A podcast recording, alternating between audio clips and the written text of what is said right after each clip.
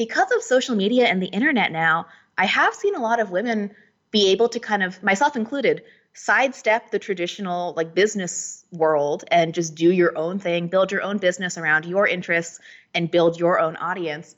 And I haven't run into any barriers there because I'm doing my own thing. People are here for me. And I see a lot of female letterers be more entrepreneurial.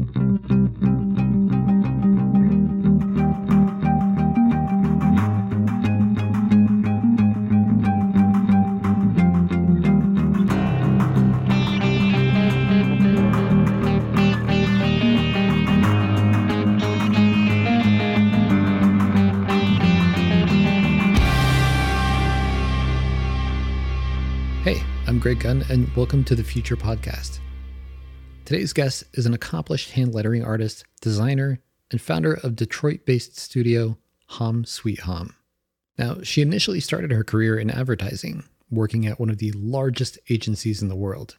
But what started as a dream job became less and less dreamy over time, and exciting new opportunities were ripe for the taking. In this episode, she and Chris talk about her journey from the ad world into the world of running your own business and how to fight the instinct of doing it all by yourself. Now, if you are an aspiring hand letterer or just curious about how the relationship between artists and agents work, then I think you'll especially enjoy this episode. Also, there's a few swears peppered throughout this one, so heads up if you have kids around. Please enjoy our delightful conversation with Lauren Hom. Well, first, I'm excited to do this uh, podcast with you. And for people who don't know who you are, Lauren, can you uh, introduce yourself and tell us what you do? Yeah, I'm excited to be here. For those of you who don't know me, my name is Lauren Hom, and I am a hand lettering artist and designer, uh, art maker person who runs the small creative studio, Hom Sweet Hom. Um, yeah, I started my career in advertising and found lettering as a passion, and I've been doing it for seven years. How deep into your advertising stint did you find your passion in lettering? You know, I actually found my lettering passion before going into advertising. Oh, okay. But I kind of stayed the course. Um, so I'll give mm. you a little hmm. backstory on that. I always loved drawing and painting growing up, and I was like the artsy kid. And I decided to go into advertising to study that uh, in school because it seemed like this perfect intersection between practical and creative. I was like, oh, art directors get to come up with creative ideas for ad campaigns and design stuff. That seems cool. It seemed a little bit more stable, uh, and it was easier to sell my parents on art school through advertising than right. it was like fine art or illustration. And so I did that. But senior year of college, I picked up a passion for lettering because I had taken some like general typography classes and realized that was the first time I realized you could draw type. I didn't before that. I was like, oh, it's fonts. That's all right, you do. Right. And so I picked up this passion, dab- dabbled in it on the side, um, used it in some projects, and I started this Tumblr blog back in 2012. I feel like that's dating myself talking about Tumblr. And it was called Daily Dishonesty. I had this idea. I was drunk with my girlfriends one night and we realized we lied to ourselves a lot. So mm-hmm. things like, I'll be there in five minutes, or, you know, I'm not drinking tonight. We were 21 years old. and so I started hand lettering these little white lies. I called it Daily Dishonesty. And I just published it a couple times a week and it took off, like, caught this weird awesome wave of internet. Mm-hmm. And so mm-hmm. my lettering work, even though I was like an ad student, started circulating around the internet. And actually, before I even got my first advertising job, I had landed a book deal for Daily Dishonesty. Wow. And gotten freelance work. And I'm, yeah, I'm 22 at this point, and I'm just like, what is going on? But the like pragmatic part of me was like, oh, I can't waste this four year degree and not go into advertising. So I still went into advertising. you, you know, you're so pragmatic. You're you're an artist and a designer, and you think of all the majors you can take, advertising, it's the most corporate one where, yeah, I, I, have some job security, I think. And despite your early success, now, what year is this that you're doing this blog that gets all this notice? I want to 2012. Kinda, okay. 2012. Wow, eight okay. years ago. Almost to this day. It was October 2012. Wow. Okay, so before we move on with the story here, I, I got to ask you about the book. I mean, you said you mm-hmm. have interest in the book, and I see that you've published your book. So tell me about that process. Yeah. So I remember it was, I think it might have been my 21st or 22nd birthday. Mm-hmm. I got an email after the project had been circulating around the internet for, I guess, a month at this point. Got an email from a woman saying she was a literary agent. She saw my work on Pinterest and she thought that the blog had potential to be a book. And I thought she was just pulling my leg because mm-hmm. I was like, who the fuck offers a 21 year old a book deal? Like, this just seems, is it a scam? Like, what's going right. on? But it's a I phishing scam. A, yeah, I hopped on a call with her and it seemed like the real deal. And so she was like, all right, we're going to, we need to get this into a proposal and like basically entice publishers to want to publish this thing. And so she set me up. She was like, okay, we're going to make a proposal and we're going, we need to get the blog more press. And so she helped me pitch, pitch the blog to some other media sites, get it featured more places, basically build up a case for yeah. why a publisher should publish this book. Mm-hmm. And we did that for about six months. And then we put together this big, like, I don't know, 30 page PDF proposal and she shopped it around to her contacts in the publishing industry. And we actually got three offers. And I ended up signing a book deal with Abrams, which is a publishing house in mm-hmm. New York. Okay. And since 2012, how has the book performed for you? Honestly, it was a gift book. And so mm-hmm. it hasn't really performed like in terms of income okay. anything. Mm-hmm. like I got it was I signed a twenty five thousand dollar book deal, which was pretty sweet at wow. twenty one, right? Holy cow. So there was that. Yeah. Uh, it had a pretty big audience. I think that's why. Mm-hmm. And yeah, I I don't know if the book ever earned out. I get royalty statements. I have a couple different projects. Um, but yeah, for me, it was mostly a like credibility marker. I was like, wow, yeah. I can get a book published. Um, I could put it in my portfolio. So in terms of income, the book does not support me whatsoever. Mm-hmm. But it was just really cool and validating to know that my work could be like shared in that way and i saw my book in barnes and noble and urban outfitters and yeah. that was really cool so that gave me a lot of confidence but i still went into advertising got a full-time job because right. i really couldn't stomach the idea of quote unquote wasting a degree yeah. Okay, so we're in 2020. Young kids are going to be like, "What is Barnes and Noble?" But oh okay, oh Barnes and Noble. It's like it was like my favorite place to go tons of books and so I go there and I'm a book nerd. I'm a bookworm, so I just go in there and buy random books I never even heard of before. So I have to ask you, when you see your book on the shelf for the first time as a 20-ish person, what what is the feeling that you get when you see that? I don't even know if I can describe it. It was surreal, mm-hmm, perhaps. I had mm-hmm. my friend take a picture of me yeah. with it. Um, it just felt really good. It felt like you know, I feel like we get the advice a lot like, don't seek external validation at all. Like, it should right. all come from yourself. But it felt really good to get that external validation. Yes, screw that. This is nice. yeah, I'm a big fan of some external validation. Don't yeah. put all your eggs in that basket. But it felt validating that, oh, there's a market for my work, especially because I had just picked up lettering and put it on the internet, you know, a year prior. Mm-hmm. Mm-hmm. Wow. I mean, did you did you like move the book up into a more prominent position, stack it up real nice, and just make sure it's like well well represented? You know, every place I saw it, it was well well enough represented. So okay. I didn't okay. move it. Okay. I know some authors will go in and like sign some copies, but you have yeah. to like ask the front desk first. I was too too shy to do that. yeah, that that's another level, right? Yeah. Okay. Yeah. So you're you're you're barely even out of school. You you already have a literary agent. You're learning about PR. So I think this is setting us up for what happens to you later in life. And you're getting this validation, whether it's external or internal, it doesn't really matter. It's really nice to be able to say I'm published and by a reputable publisher. This is great. And then then you get your job in advertising. It's like all the ducks are lining up for you. So where do you go? Where are you working in advertising? So my advertising partner and I, we worked together uh, in school, and mm-hmm. we got hired together at BBDO New York, which okay. is a pretty established oh, advertising yeah, agency, and it was our dream job. We were really stoked about it, mm-hmm. and we started as junior advertising or ju- junior art directors, yep. and about mm, three months, three or four months into the job, I was like, okay, like we're working some late nights, like the work isn't super exciting I'm not super jazzed about it, but I heard if I just keep my head down and like mm-hmm. keep plowing through, I'll eventually work my way up to, you know, senior art director, creative director, ECD, all that good stuff. I had like kind of this 10 year plan yep. for myself. And the job was it was my dream job. And it there I was dealing though behind the scenes with this weird I don't know what to call it, ego thing where I was like, I got my dream job, I graduated top of my class I don't know if I really like this job that much, but I don't want to seem ungrateful for it. So I'm just going to stick it through. Mm. And so I stayed for another four months passed. And by that point, I was feeling super drained. And I was like, I think I made the wrong choice. But oh, it was wow. really hard to verbalize that. I only mm-hmm. told my best friends about it because I didn't want to seem ungrateful. Right. Okay, so you and your partner were hired to work as a team together. Mm-hmm. Uh, so, are you the writer or the art director? So, I went to the School of Visual Arts, and both of us were actually training to be art directors, but right. we worked together.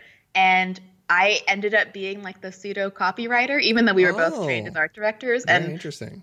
I guess it you know, from the outside looking in, the agency was probably like, great, two art directors, they can do double the work in terms of producing graphics and stuff. Yeah. So I did most of the copy, but we brainstormed on everything together. Mm-hmm. Okay, very, very interesting. Okay, so for people who don't understand advertising, it is fairly typical practice for them to hire two people at the same time because yeah. of chemistry. They just need to know you can work together. There's really no point to hire an art director and a writer uh, that don't like each other because it's going to be a terrible partnership. And I've I had my own little stint in advertising, so I know what it feels like on the inside. So this is fascinating. You study advertising, you have all these design and art making skills and lettering skills. So you're bringing a lot to the table for them to say, okay, Lauren, we want you to work on the words part of it, right? So I can see how this could be very stifling for you. Now, conversely, I worked in advertising as an art director when I got out of school, and I felt ill equipped to work in the ad industry because I studied graphic design. So the, really? I didn't even have an ad book. Yeah. And so I got thrust into these positions and they were giving me bigger and better jobs. I'm like, shoot, I'm moving really fast on a, on a path that I'm not sure I want to be at. So you had your ECD fast track 10 year plan. I was just like, uh, let's make money let's see what we can do with this. And it, it didn't feel right, even though all kinds of wonderful things were happening for me. Now, I was working at a fairly small uh, Seattle based agency. You were working at one of the bigger, BBDO is big deal in New York, yeah. major mm-hmm. market, right? So you're probably like one of what? How many? How many employees there at BBDO? I think there were like 700 people yeah, there. Yeah, huge, huge. I didn't meet everybody. Like we sure. rarely left our floor. Yeah. Yeah. So you were the, the the new junior art directors coming into town doing the work. So four months in, what gets you out of BBDO? Well, so four months in, I still stayed. Oh, you still um, stayed. Okay. four months in, I, it was the first time I ever told a friend that like right. I don't think I like my job, mm-hmm. and that was really comforting to just have someone else listen to me and to be able to say it out loud. And I just had that gut feeling too. You know, we were junior ads, so that means we were putting mood boards together, working on pitches, like yep. kind of doing the grunt work. Hard work. But I I knew what to mm-hmm. expect. And you know, I'm an optimist and in ad school, you got to come up with whatever ads you wanted for whatever right. client you wanted and it was instantly approved because right. like you're doing everything. And it's not like I thought it was going to be like that. I wasn't that naive, but the day in day out like 9 to 5 or I guess more like 9 to 7 of the agency life just wasn't really filling my tank up. And so I'd go home, you know, all all all the while this is happening, me questioning my job at the beginning, I'm working on daily dishonesty stuff for the book on the side. So I'd go home from my ad job and letter and mm-hmm. design stuff I really liked to make. And I was I kind of was living this like dual life. Um, I was working all the time, but like I think most college graduates in New York are working all the time post graduation. Mm-hmm. And yeah, I told my friend and it was it was validating. And so I, I stayed and I told myself four months wasn't long enough to really right. know it's if true. it was right. Yes. And you know, I both of my parents would probably back me up on that. Like, how could you know in four months? Right. Um, so eight months, uh, four months, four months went by again. So total of eight months. And at that point, I was like, okay, it's almost been a year nothing has changed. Um, mm-hmm. Um, the only variable in the situation to change is going to be me. And it felt really scary to admit that, to be like, okay, I can't change the agency structure. I can't change the hours we really work. I can't change that we get briefed at 4 p.m. and have to stay till 8 sometimes. Mm-hmm. Uh, and so what I ended up doing was I still tried to talk myself into staying. I was like, okay, I'll just do another four months. And luckily, though, I had coffee with one of my friends and mentors, Justin Gignac. He runs the site Working Not Working. Mm-hmm. He found, co-founded it, and he used to work in advertising, and then he started down his entrepreneurial path. And I told him, I was like, you know what?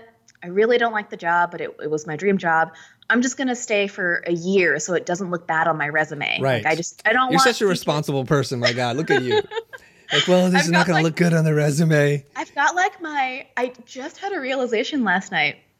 I feel like I Asian parent myself, where I have my Yes, like angel do. devil, where it's like my wild and free artist creativity, and then I've got like my dad on my shoulder. Right, right. Love you, dad. right. but I do it to myself. It's not even my parents telling me these things. Anyways, I said, okay, a year. And he looked at me and, like, without missing a beat, he was like, but if you know you don't want to work in advertising and you don't like it, why does your resume matter? And I had like this light bulb moment. Yes. Whoa. And I was like, whoa, that's a really good point. But, you know, me being in my first job, not really having much of a resume, I didn't think about it like that. So getting that outside perspective from someone who had walked the walk, you know, Yeah. he was in advertising for about 10 years. Oh, okay. Yeah. He he went to my school, he presented in my ad class like my sophomore or junior year, and I loved his work. And we ended up meeting, we had a chance meeting again. hmm I was this is such a wild story. I was interning in Spain for the summer at an advertising agency, and my partner and I won a contest in the agency. It was uh, Lowen Partners, so still a big agency network. We won a contest as interns, and we got to go to the Cannes Advertising Festival, Mhm. like with with our creative Wait, team. this is like, are we jumping around on the timeline here? we are. are you- you're- you're- pre, Pre. BBDO, right? Yeah. Okay, so you're you're in school, you're doing an internship. Is this like uh, after your junior year or something? Yep, after my junior Okay, year, the okay. summer between junior year Wow. Okay, year. keep going. Keep going. Yeah, I was gunning down the advertising Yeah. path. I was doing all the right things. Yeah. Uh, and so it led me to this chance encounter again with Justin. Uh, he, I saw him at like one of the after parties when we were in France, and I was like, "Oh my gosh, it's Justin Gignac!" And I had had like six glasses of rosé at this point, and so I went up to him and just started complimenting his work. I was like, "I love your work so much. I really like this project and this project, and it's so cool how you came up with this one." And I'm really glad he just didn't think of me as this weird blabbering drunk Yeah, person coming up to him. He was super flattered, and he Mm. gave me his card, and he followed up with me later that summer, and uh, we kept talking, and now he's one of my mentors. Beautiful. Okay, okay. Like I got to get back in the timeline okay, here. yeah, sorry, So, jumped uh, around. Yeah, so you decide, look, the responsible Asian thing to do is to work for Oh, this yeah. agency for years, so it looks good on the resume. The LinkedIn profile is nice and tight. yes. At what point, where where does this jump happen, and and what's the next move for you? So after that conversation with Justin, Mhm. that was pretty pivotal for me. I was like, yeah, if I don't want to work in advertising, why does the resume Yeah, matter? Yep. So that's what really started getting things into motion. I was like, okay, I've got this, you know, kind of side thing going on with lettering. I've got validation that I got a book deal. I'm doing freelance work on the side. Like people seem to like my work. Maybe I could do that full like I could work for myself. I could do lettering. I had seen people like Jessica Hische and Dana Tanamachi Yep. and Jon Contino do these like primarily type-based portfolios. And I was like, okay, so other people are doing it. If they can do it, like maybe I can do it too. Right, right. But in my immediate circle, you know, we were less than a year out of school. I didn't have any friends who were freelancing full time yet. So I didn't have anyone close to me who was like walking the walk. Mhm. But having just having those other design idols were helpful to me. Mhm. And so after that conversation with Justin, I started getting my ducks in a row. I made a separate portfolio like that had all my lettering, not none of my ad work.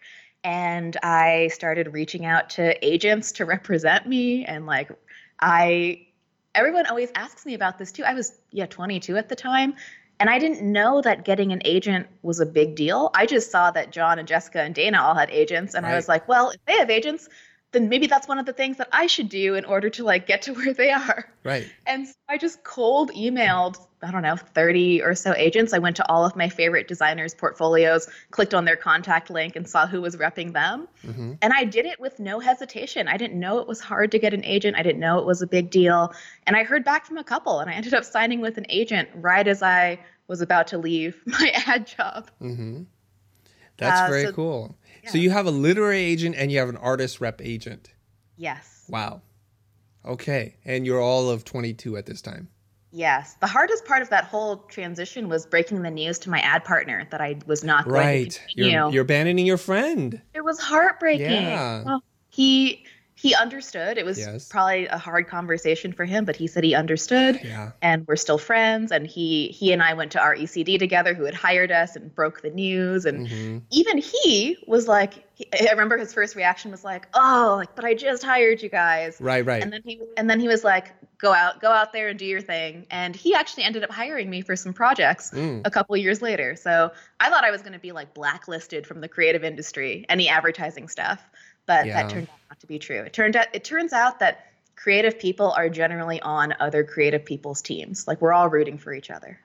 Generally speaking, I, I want to take a moment to point out something here mm-hmm. that you can you can uh, assume a lot about a person and their character when you go to quit and your former boss hires you. That says a lot about how you handle it yourself and how how how you built a relationship. Because I gotta tell you, people have quit on me before.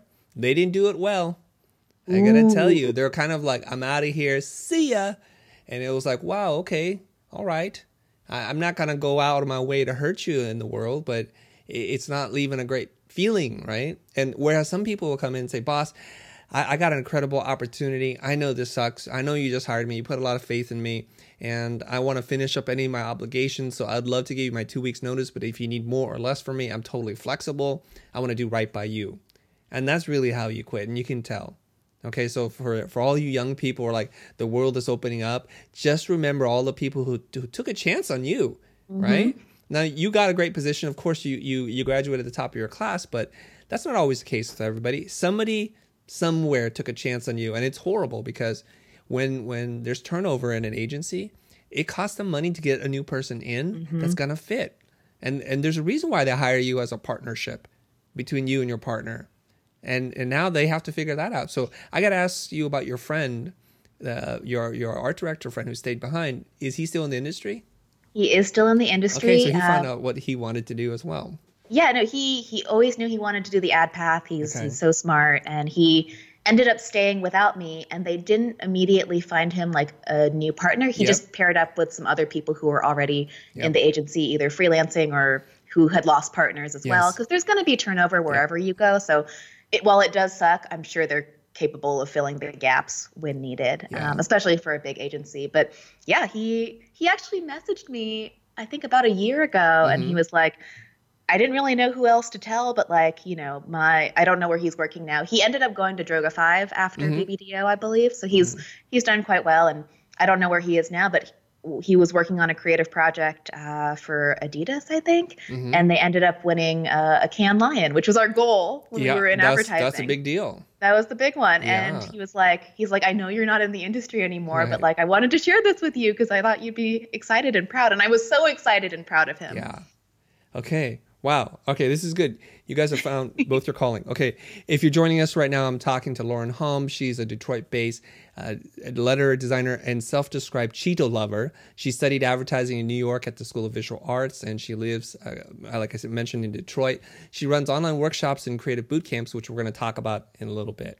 Okay, so let's fast forward. Uh, it's it's okay. eight, eight, years later. Where wow. You're doing what you're doing. You have your body of work. I noticed that because uh, I, I, watched your Skillshare class on chalk lettering, chalkboard lettering. Oh my, that was that's such an old class. I'm almost a little embarrassed that that's what you watched.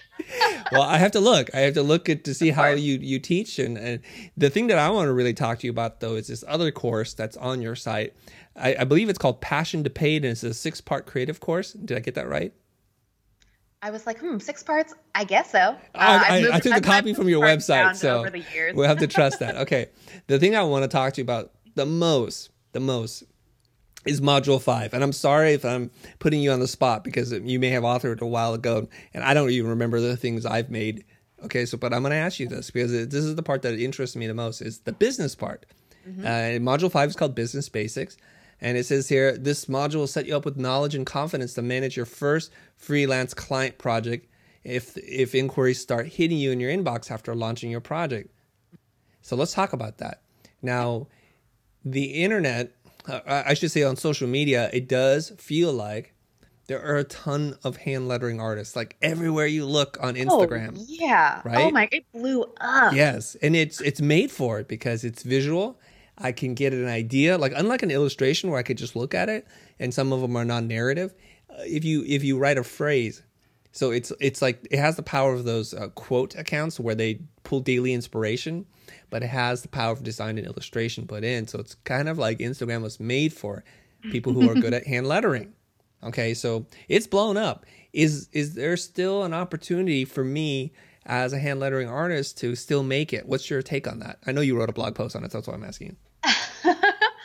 I believe yes. I will again, my, my pragmatic side, it's the market is arguably more saturated now. Objectively, it just yes, is. It is. But I still think that there's plenty of room for people to carve out a space for themselves, either through their artistic style or their the topics they letter about or the like their niche. Like there are hand lettering artists like Jon Contino is a really great example. He does stuff with like ESPN and sports, and his style is a little more masculine and grungy.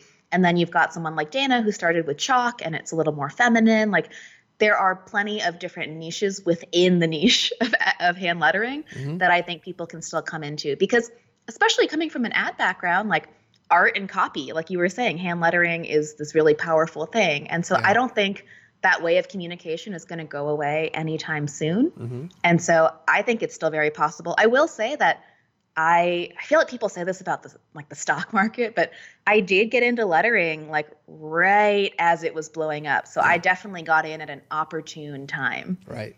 And so I can't say with certainty like you can do exactly what I did uh, to a T here in 2020 and you'll get the exact same results. Right. But I think that we have to believe too, if you're passionate about hand lettering or anything, that it is possible to carve out your space there and build your business. Because if you're operating from that mentality, you're going to work harder and you're going to just go farther, in my opinion. Yeah. So the way that I think about that is mm-hmm. it does feel very saturated, but I also think about how there are so many blank canvases yet to be mm-hmm. scribed on, right? Like I look at this background that you've painted and it it, it puts you in a place and it, it puts it gives me a vibe. Now if this were a restaurant, a, a hotel lobby or something, I'm like, "Oh, this is really cool." conversely, like I, I get to travel a little bit because of what I do with public speaking, and I see them buying horrific, pre-made vinyl cut a wallpaper or something. And it's like, my God, that's a job for a lettering artist. You could have an original, one of a kind piece of art here that totally captures who you are and what you stand for. But instead, I suppose the interior designer specs something out, Oof. Right? So there's still a lot of canvases to be covered. And that's a really that's a really good point. I was also going to add too that as hand lettering has or anything has grown in popularity, the audience for it grows because it becomes more known. Like my my aunt and her coworkers might know what hand lettering is now because they've seen it on Instagram. Whereas, you know, 10 years ago, it was more of a like if you were in the design world, you knew what it was, but now it's become a little bit more mainstream. So as as lettering has gotten more popular, I do think that the idea of adding lettering to, like you said, a hotel lobby or design projects or just new canvases mm-hmm. is also expanding. I don't know if it's at the same rate that like people are joining the hand lettering right. industry, but right. I think the opportunities have also expanded. Mm-hmm. So, what can one person do today to start to rise above? Because I always believe the cream will rise to the top, right? So, what what can you do? I'm. It's let, let's say it's 2018. I'm done with school. I start putting together my hand lettering portfolio. It's good. It's got its own style. What are the tips uh, that you can pass on to somebody who's doing that to get noticed?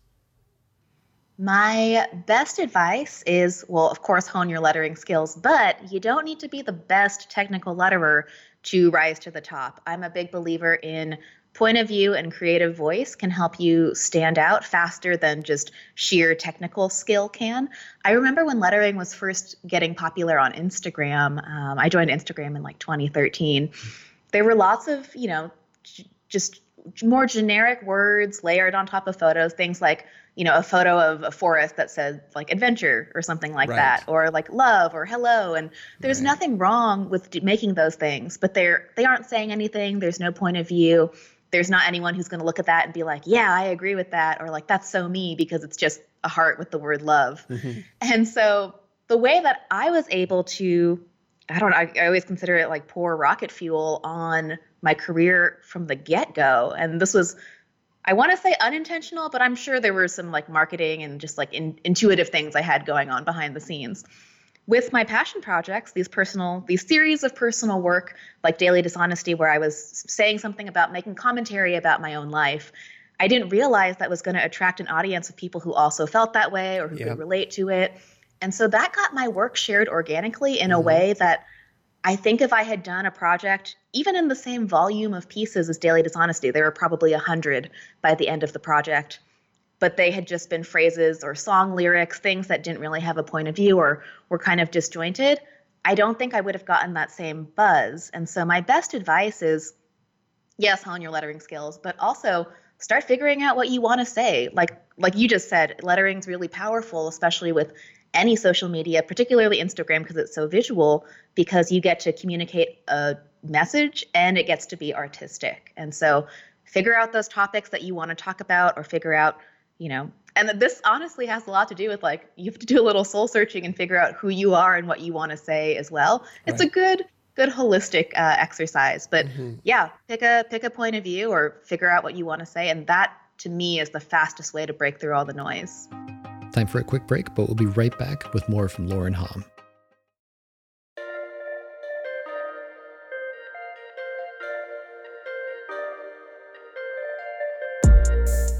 If you're a small business owner, this is for you because running a business is just plain hard sometimes. Endless to do lists, employees to take care of, and your ever present bottom line. So, first of all, kudos to you for staying on top of it. Now, I want to tell you about Gusto. Gusto built an easier and more affordable way to manage payroll, benefits, and all that other really exciting stuff you love to do. They help over 100,000 businesses with tasks like automated payroll tax filing, simple direct deposits, free health insurance administration, 401ks, onboarding tools.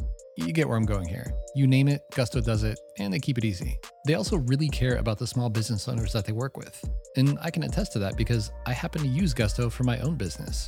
True story. Their support team is attentive and helpful, and since money can be tight right now, you'll even get three months free once you run your first payroll. Just go to gusto.com slash futur and start setting up your business today. You'll see what I mean when I say easy, because it really is.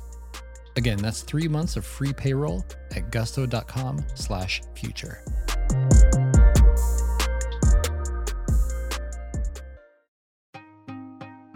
Welcome back to our conversation with Lauren Hom. Now, within the larger family and umbrella of design, there are many sub specialties that you can get into, like hand lettering. And I think hand lettering overlaps a little bit with typography. I know sometimes people use those two terms interchangeably, but I'm, I used to. I'm a design nut, so I'm going to say they're not the same. But typography, uh, as it's described by many people, is thinking made visual. I can't think of a better description or a way to describe hand lettering. So here's the thing if you're just pulling out other people's words and they're fairly generic and don't share your POV, then it's just other people's thoughts made visual.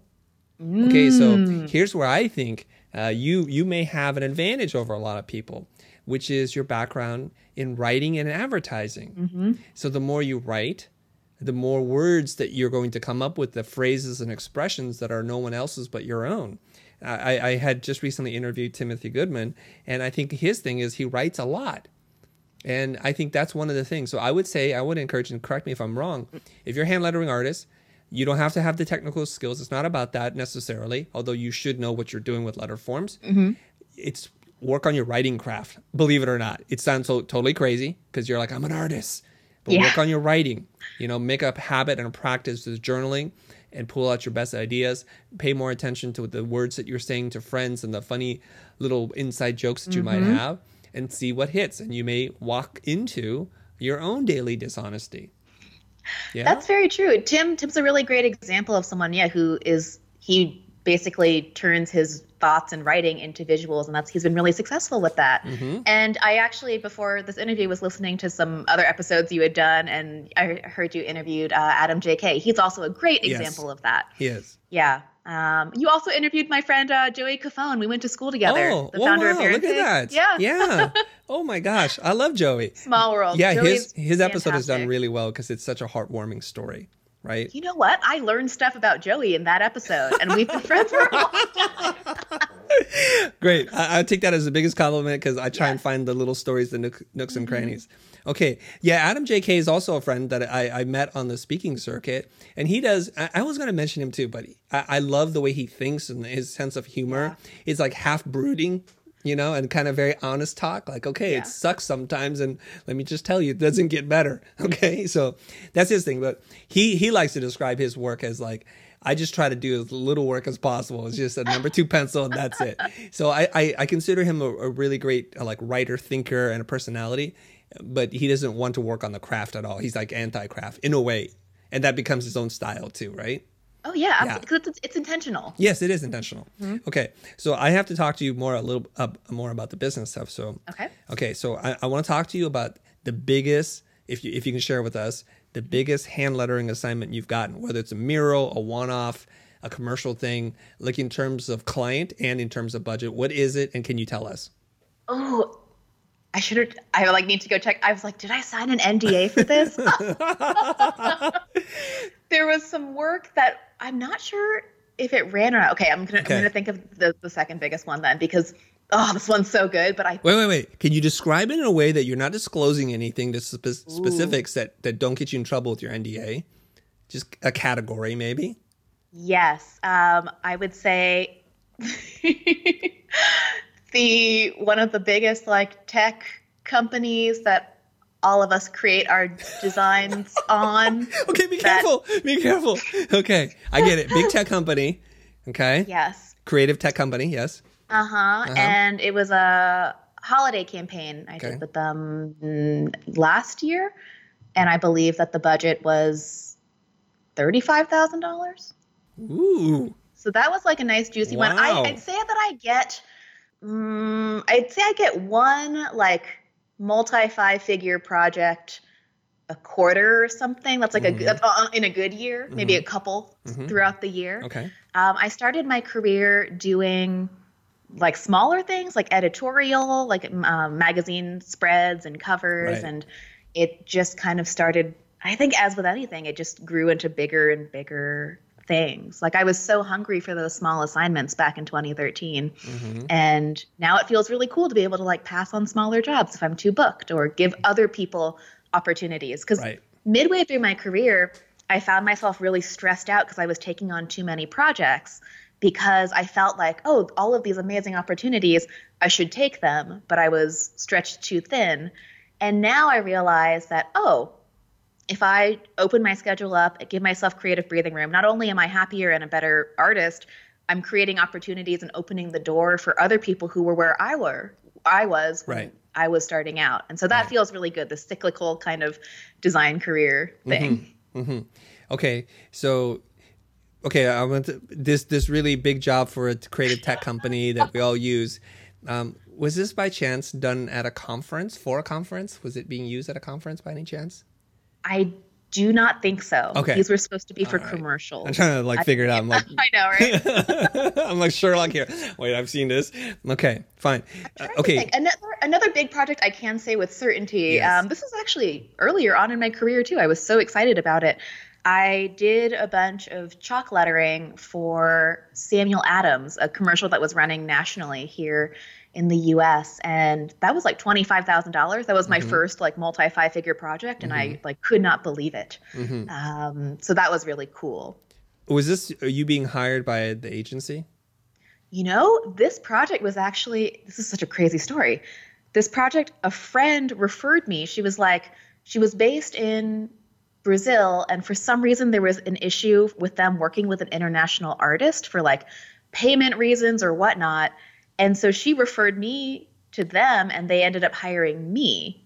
Um, Oh, and so it was through an agency, but it was through a referral with a friend. And so I kind of think of that as like, yeah, creative person karma. Like I try Yeah. to pass opportunities on to other people too, because it does no one any good if the the agency or the client can't find someone to do the job. Right. And so every project I pass on, I kind of just think that I'm putting my putting my internet karma out there, and maybe someone will pass me a project in the future. Right, right, right. Okay, that makes sense. Okay, so this is a really big job, thirty-five thousand dollars. How long does it take you to do this thing? That project was actually fairly fast. Mm-hmm. We knocked that one out, I believe, in three weeks. Okay. Now, when you say we, are there people who fill it in for you, or is it just the proverbial we, like as a company? It's kind of in between. So this Okay. is this was a year, a little over a year ago, and Mhm. so it was. Well, actually, no, it is a proverbial we, but also also a real we. I I've been saying we for such a long time because mm-hmm. I always refer to like me and my agent, even yes, though yes. separate entities. Right, but right. Uh, I have one full time designer that works with me here in Detroit. Uh, she's obviously not here anymore. We've been working remotely uh, right. since about March. It feels so weird that I haven't seen her. Mm-hmm. But yeah, I I started outsourcing some work. Mm, I had an intern back in 2015, but anyways, now I have a full time designer, and yeah, I will maybe do the first rough sketch, and then I'll have her go ahead and kind of build that out and refine it, and we'll you know I'm kind of the intermediary between also send stuff to the client mm-hmm. and be the creative director, yeah. but. I had a big block when I was I was like I'm I would love some help, but it felt wrong to have anyone else's hands touch my work right. for the longest time. Right. And then I realized that that narrative was just holding myself back because fine artists have assistants all the time. Like design studios have people creating work for them. Like the first person I thought of was Louise Fili, who runs a small studio in New York. She is she always has one or two designers working with her, even though all the work is coming out under her name. And so perhaps I shot myself in the foot or was nervous because all the work was coming out under my name versus like a studio. And uh-huh. I do technically have a studio name, but I felt weird about it for a while. And now it's great. It feels mm. really nice to be able to employ someone else and to, again, expand creative opportunity while also being able to like ease up on my workload a little bit. I'm still doing a lot of stuff, but it feels nice to have that help now. And now it's completely normal. I feel great about it. Mm. Okay, I think that feeling that you have is actually very, very common within the creative space, right? It really is. It's like, oh, uh, what am I doing? And I remember my friend Kyle Cooper telling me that Paul Rand, because Paul Rand was his mentor and his teacher at, at uh, Harvard, or Yale, I'm sorry, at Yale. And he would call him and say, Kyle, are you a telephone designer? And, and it's like, what do you mean a telephone designer? Like you just phone it in, you just tell people what to do. And that kind of bothered him like he, and at the level in which he was working at, he had dozens and dozens of people running projects and doing research and doing the mechanics, but he was going to be the guy who's like, this is the idea. I'm going to write the idea. And then I have to go and sell this thing to the client. And that's its own art in itself. So mm-hmm. this thing that you got over, uh, it, it, maybe you were tortured over it, but what was the big moment of clarity, the epiphany for you to say like, you know what, it's okay this is in my head and this is was it just knowing that other artists do the same thing it was helpful to look at yeah other industries or i mean creative industries that weren't necessarily hand lettering mm-hmm. it's like you know a chef who opens a restaurant has other cooks working right, with them right? right like right. a fine artist has production sculptors have production assistants photographers like my my designer actually studied photography at uh, at SCAD, and we were we had a conversation, and for some reason uh, Annie Leibovitz came up, mm-hmm. and she was like, "Oh yeah, like I heard that Annie Leibovitz just like someone else will set up the shoot and do the lighting and like get everything ready, and then Annie comes in and like snaps the photo." And so right. looking at other creative areas and seeing how the work gets divvied up was helpful for me because it was outside of what I was immediately doing and made it feel more normal. Like you would not expect to go to a restaurant and care if the sh- if the head chef didn't prepare every single element of your meal. You wouldn't care. You just want the delicious dish and you want it in a timely manner. Because if right. one person was preparing all the food, even if they're like quote unquote the best, you know, the master at the craft, your meal's going to come out in like four hours. Right, right. So the here's the thing, and I, I'm just so grateful that you brought this up because that was another way of looking at it. That if we just look outside of what you think the industry is doing, and I'm I guarantee you the industry is doing something different than you think, anyways. But if you look outside in the real world, you see this. Like when you go to, I think it's called Bolo, like Bobby Flay's restaurant. You don't expect Bobby Flay in the back. He's not even in town. He's busy taping something in Japan, most likely. Mm-hmm. What you mm-hmm. do care about is that it follows his process and his technique, that it's indistinguishable if he had made it himself. Right? So that's the idea. So you have responsibility, Lauren. So when somebody pays you $35,000, they, I, I believe this, they don't care if 100 monkeys made it. It just needs to pass your test. And you have to be the gatekeeper of quality and say, like, yes, that feels like it came from us and it would be indistinguishable and then you're fine now if it doesn't meet your standard and you put it out there over time people are going to start to feel like oh she's phoning it in the standards at the restaurant are dropping Mm-hmm. You know, it needs new management, those kinds of things. So fantastic there. Bunch of things I want to follow up with you on. The agent, because people don't understand how this works. And I hope everybody that's listening is getting this healthy dose of like, oh my God, this is what it takes to be a professional lettering artist, right? Because it's a little different. It's a little different than what you think. Your agent, if I may assume, is the person negotiating these inquiries for you, with you, and bidding on projects and making sure you're protected. Is that right?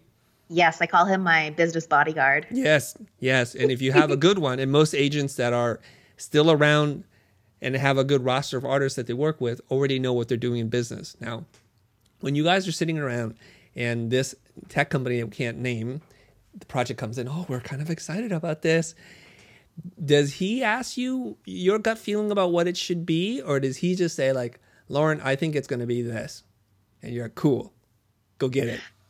I will say the latter. Um, okay, yeah. He's definitely the driving force behind all coming up with the estimates. He'll always run it by me. Yes. Um, he'll say, "Here is the budget I'm thinking. Here's the proposed timeline, either by us or the client. Yep. Like, here are all the details. What do you think?" Mm-hmm. And like nine out of ten times, I'm like, "Great, send as is." Mm-hmm. There might be a project where I'm like, "Ooh, that might be a little tight with my schedule," right, or right, right. "Ooh, like you know, right now since I'm busy, like I don't want to take any projects that are under 5K or something like that." Yep. But for the most part, I let him run with that because. Mm-hmm. For me, as transitioning from, you know, solo freelancer, not quite sure what I'm doing, to being like a business owner now has been an interesting shift. And yeah. so deferring decision making to other people has been something I'm still learning like every day, but it frees up my thinking. I don't want to have to think about every single inquiry that comes in or every single budget. And that's what I have him for. Yeah. So I usually let him run with that because that's his zone of genius. That's his yep. area of expertise, and that's not mine. Right. And I know plenty of designers who are successful, don't have an agent, like negotiating, like like the business aspect. I like knowing how to do it, but I don't want to be the one to do it myself. It's yeah. just so much easier when I have someone else doing it. There's a lot of reasons why. And you say you know a lot of people do it themselves and are good at it. It's like I need to talk to those people because I don't I don't know many people like that to be honest. I really don't. Because artists oftentimes undervalue their work and it's hard not to because it's very subjective. It's like oh well it's like it's two weeks worth of work and I, i'm thinking about buying a new car and this would be great so i'll lower the price a little bit. But your agent is totally objective. Mm-hmm. and their main job their main job is to protect you and get the maximum amount of money that you're due. Just yes. like that and so and that they can sit there and argue with the client, like, no way, Lauren is not going to do this. like she's done three jobs just like this for twice the budget, so forget about it. And and they could do that and feel good about themselves, right? It's because you're protecting somebody else. You work for someone else, and you have to protect their best interests. Well, I was going to say, yeah, it's like you're when you're pricing your own work, you're like negotiating with yourself before yes. you even negotiate with the client, and. Yeah that is dangerous. Because we the same way we have a tendency to be extra hard on ourselves like emotionally or about things in life we i don't know why we knock ourselves down a peg with pricing. Maybe because we want the job so badly or because we think it's what's going to please the other party. Yeah. When in reality yeah if the project's worth that it's it's worth that. Um, and sometimes just being able to ask like there's so much anxiety around just set, pressing send on the email that has your estimate in it that's the slowest finger press you've ever seen like oh yeah i don't want to push the button what if they hate me yeah. like it's it's funny like we're talking about you know five thousand thirty five thousand dollar projects right now but when I first started freelancing, I'm a little embarrassed to say this, but I've talked about it before, so I'm fine now. Mm-hmm. When I first started freelancing in college, I didn't know what to charge. Yeah. I didn't have any friends who were doing it. I yeah. didn't really dive into I don't know if there was as many resources online yet. Yep. And so I was interning at a bowling alley at the time in school. Okay. and I was getting paid $10 an hour. Right. So when I started freelancing, I was like, there we go. That's my point of reference. I'm going to charge $10 an hour for freelance design, which right. you and I can sit here and tell your audience that that's way too low right. to charge. And so I started with that and the way that I built my confidence pricing on my own, and this was back when I was pricing hourly too, because I didn't know any better, uh, was I, every new project I got, I would just add a dollar to my hourly rate. Oh, nice. Okay. so that was my own like self-generated system for slowly inching my prices up. And every new project I got, the client would be like, "Okay, cool, eleven dollars, twelve dollars, thirteen dollars right. an hour." And eventually, by senior year, I had worked my way up to I think 30 or thirty-five dollars an hour. Fantastic. And I was feeling on the top of the world. I bet and you then, were. But here's the thing: this is why relationships and talking with people and being open is so important. I had dinner with a friend. We were seniors. She was in the design program, I was in the ad program. Both of us were freelancing on the side with design stuff. She was taking Paula Scher's uh, portfolio class. Mm-hmm. And I told, I was telling my friend, kind of bragging actually. I was like, right. oh yeah, I'm working on this project, you know, $35 an hour, no big deal. and she, she looked at me and she was like, oh. And I was like, what? And she was like, well, um, Paula said that, you know, we're seniors at SVA, we're in New York, like yeah. we're basically professional, we're almost professionals. Like yeah. Paula said that we should be charging a minimum of 50 an hour. Yes. And my entire world that I had built up, this $1 right. an hour more per project, just shattered. Mm. And had I not had that conversation with that friend, I wouldn't know. Mm-hmm. I'd be charging $36 an hour. Mm-hmm. So my next project that came in, I charged 50 and the client was like, "Yep." And I was like, "Wow. Yeah. That's crazy." Okay, so I want to point something out here, and I'm kind of watching my time here because I have 12 more minutes to talk to you. Okay, the, the the the Lauren stock market is rising really fast. You're on top of the world, right? And what I want to point out to everybody is that I think it's healthier for our industry, whatever creative industry you're in, to talk about these kinds of things because when you know what's possible, it changes your whole concept of like, oh my god, that's like somebody like you can can like I aspire to be that, and I should be able to charge that much too. So it's really interesting. There's a scene in Inception. Where Leo DiCaprio says to, to I, I, forget who he says who he says this to, but he's like, "Do you know what the most dangerous thing in the world is?" And we're like, "What? Tell us, Leo, please, with those eyes, tell us." An idea, because once an idea takes root in your brain, you can't get rid of it. Now, no spoiler alerts, but it's something that happens to his wife, right? So an idea is so powerful. The idea for you is it is possible, Lauren, to charge more. As a matter of fact, this is the minimum, and then you can go elsewhere. So on that, I have to ask you really quickly because I really want to follow up this a much more important thing, which is how much does a rep or an agent typically take? People need to know this. Yeah, so industry standard is about 30%. That's mm-hmm. like the the solid old school agent standard. A lot of agents now are working on more of a sliding scale depending mm-hmm. on the size of the project and what role they play because cre- the nature of creative work even over the last 7 years of my career has changed so much like yeah. there are now speaking events and there are now you know uh, sponsored Instagram posts or mm-hmm. brand partnerships and these are not typical projects and and also the tradition traditional agent model too is that they they were the gatekeeper for you getting to the industry or the clients and they'd yep. go around and show your book yes. and you know schmooze or whatever yes. people did back in the yeah uh, back then and now since there's social media and the internet right. a lot of artists are generating their own leads just by right. being present online and so there are lots of different like setups but the arrangement i have with my agent is it's typically 30% for like any big projects that yep. like an agency project an ad campaign yep. something like that but speaking events he only takes 10% because it's just less to facilitate right. there might be some back and forth headshots sent blah blah blah yep. contracts but there are so many different kinds of creative projects now and i'm sure in the next 10 years from now there's going to be even more that we don't know about mm-hmm. uh, so we work on a sliding scale okay so uh, that's fantastic. So I would assume smaller projects, smaller percentage, bigger projects, higher percentage. It mm-hmm. makes sense. It's it's not even worth it to take all that money because then it just disincentivizes you from even taking the gig in the first place. Well, totally. I remember when I told my parents I was going to get an agent, they thought I was kind of nuts because they were like, "Why would you give away thirty right. percent of your income? Right. That's so stupid." right. And what sold me on, and to be honest, I had my hesitations at sure. first. That that's a pretty big chunk, but I thought about it and I was like, okay, 30%, like if my agent can get double or triple the budget I would have asked for on my own and do all the work, then they're going to pay for themselves. Plus, mm-hmm. they have a vested interest, like you mentioned, in getting me the maximum amount of money. Yes. Because they get a slice of that. It's not like they have a flat fee that they get, you know, a thousand dollars per project, regardless of how much it is. Right. So I liked that that vested interest and I knew that for me, I really didn't like managing my own projects. I'm terrible at project management. I don't like checking email. So having my agent as the business kind of arm and to keep everything running so I can really just again be in my zone of genius, making the art, being creative has been the best setup for me. Yeah. Okay, uh, re- real quickly, just uh, less than 60 seconds because the big question is coming. So less Ooh. than 60 seconds. Um, about how many projects are you doing in a given in a given month, and what is like we heard the high high end of the budget. We heard like the minimum, which is about 5k. What's the average size commission that you're getting in terms of dollars, and how, how busy are you on a given average month?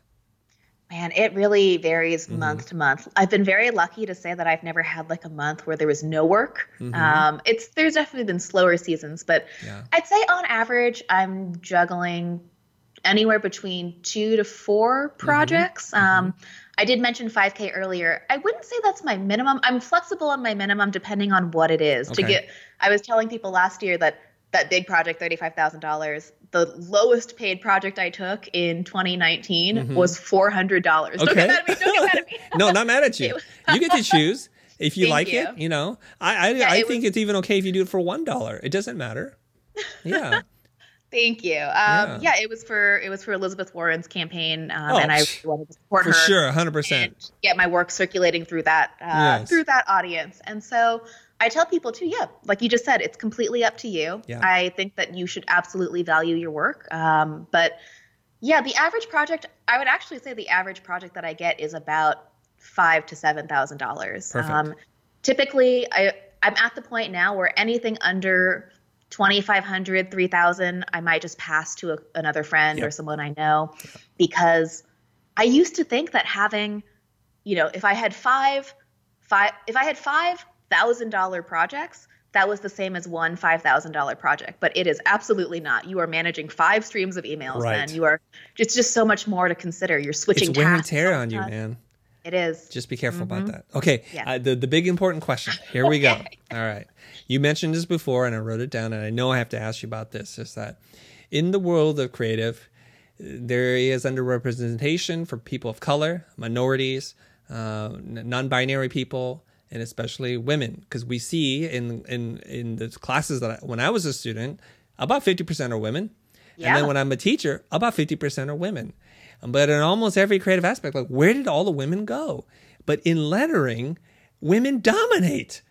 Or do I just imagine that? Because every almost every account I'm like wow that's dope. Woman. Another woman. And then when I see like the students enrolled in your classes it's like all women. So is it true? Uh, is this at least one place on, on the creative stage where women just crush? I was going to say, in terms of quantity of participants in mm-hmm. the lettering field, I would say yes. Okay. Similar to like when you were a student, half the students were women and mm-hmm. half men. But when you get to like the creative director roles or in the real world, you're like, where'd all the women go? Right. In lettering, I'm not quite sure because the the lettering artists I looked up to when I was just coming up in the industry were maybe 50-50 like i mentioned jessica dana like yep. but there was also you know there was jon contino um, dan cassaro was a big one for me jeff rogers darren booth and so i actually from my perspective maybe because i was kind of in the ad design corner of the creative industry i saw mostly male hand lettering artists mm. getting like the big jobs, like oh. the ones that like were aspirational. Mm-hmm. So I'm not sure about it now. Um, I think that there's there might be who knows something about like penmanship that women gravitate towards. Yes. I yes. I actually have really shitty handwriting, like regular handwriting. It's yeah. it's garbage. But yeah, I was good oh, at drawing drawing. That's really forms. interesting. Okay, so my my wife's a graphic designer. Okay, and she started to learn hand lettering, and she's wonderful at it. And her penmanship is horrible because I thought, it, uh, you know, it's a it's a bias. I think women have better handwriting than men because men are slobs, right? But she has beautiful lettering skills and okay, just handwriting. And I have wonderful handwriting, relatively speaking. And I have to make an effort to do the hand lettering thing? I think people just have different natural inclinations and talents. One thing that mm-hmm. just came to mind about the disparity in uh, the field and genders is I was thinking about how in the traditional like agency world or the, in, in that creative industry where you might be working full time or have to work your way up, kind of like the reason people say like what, eh, what is it like 2% of women uh, creative directors are women? I forget what the percentage is but it's low. It's very low. it's single single digits. It's horrible. And in that regard it might like you see the disparity because there are all these invisible hands of sexism and racism and bias at play. Yes. but in the lettering world because of social media and the internet now i have seen a lot of women be able to kind of myself included sidestep the traditional like business world and just do your own thing, build your own business around your interests and build your own audience. And I haven't run into any barriers there because I'm doing my own thing. People are here for me. And I see a lot of female letterers be more entrepreneurial. They're making products, they are teaching courses, they're doing workshops. And so there are more avenues that open up, I think, when you have these like entrepreneurial female hand lettering artists. So in that regard, maybe that's why you see a lot of successful female lettering artists on the internet. Mm-hmm. But there is no like corporate lettering industry. So who knows what it would look like if we had like agencies of hand letterers. Yeah, so maybe the idea is if you open it up to a democratic process where there are no gatekeepers, and then we can see just talent rise to the top, and we can live in that meritocracy. Mm. Now, I know this sucks because I, I, just I have to end it. Unfortunately, I have to end this conversation. it was wonderful, a wonderful to talk to you, to learn about your art and your your point of view, and hear your story. I applaud you, and I'm encouraging you to continue to kill it and and set that path for the the next generation of lettering artists. So, Lauren Hom, thank you very much for doing this podcast with me. Thanks for having me. Hey, this is Lauren Hom, and you're listening to The Futur.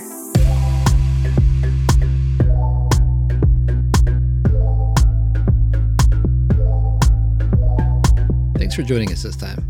If you haven't already, subscribe to our show on your favorite podcasting app and get a new, insightful episode from us every week.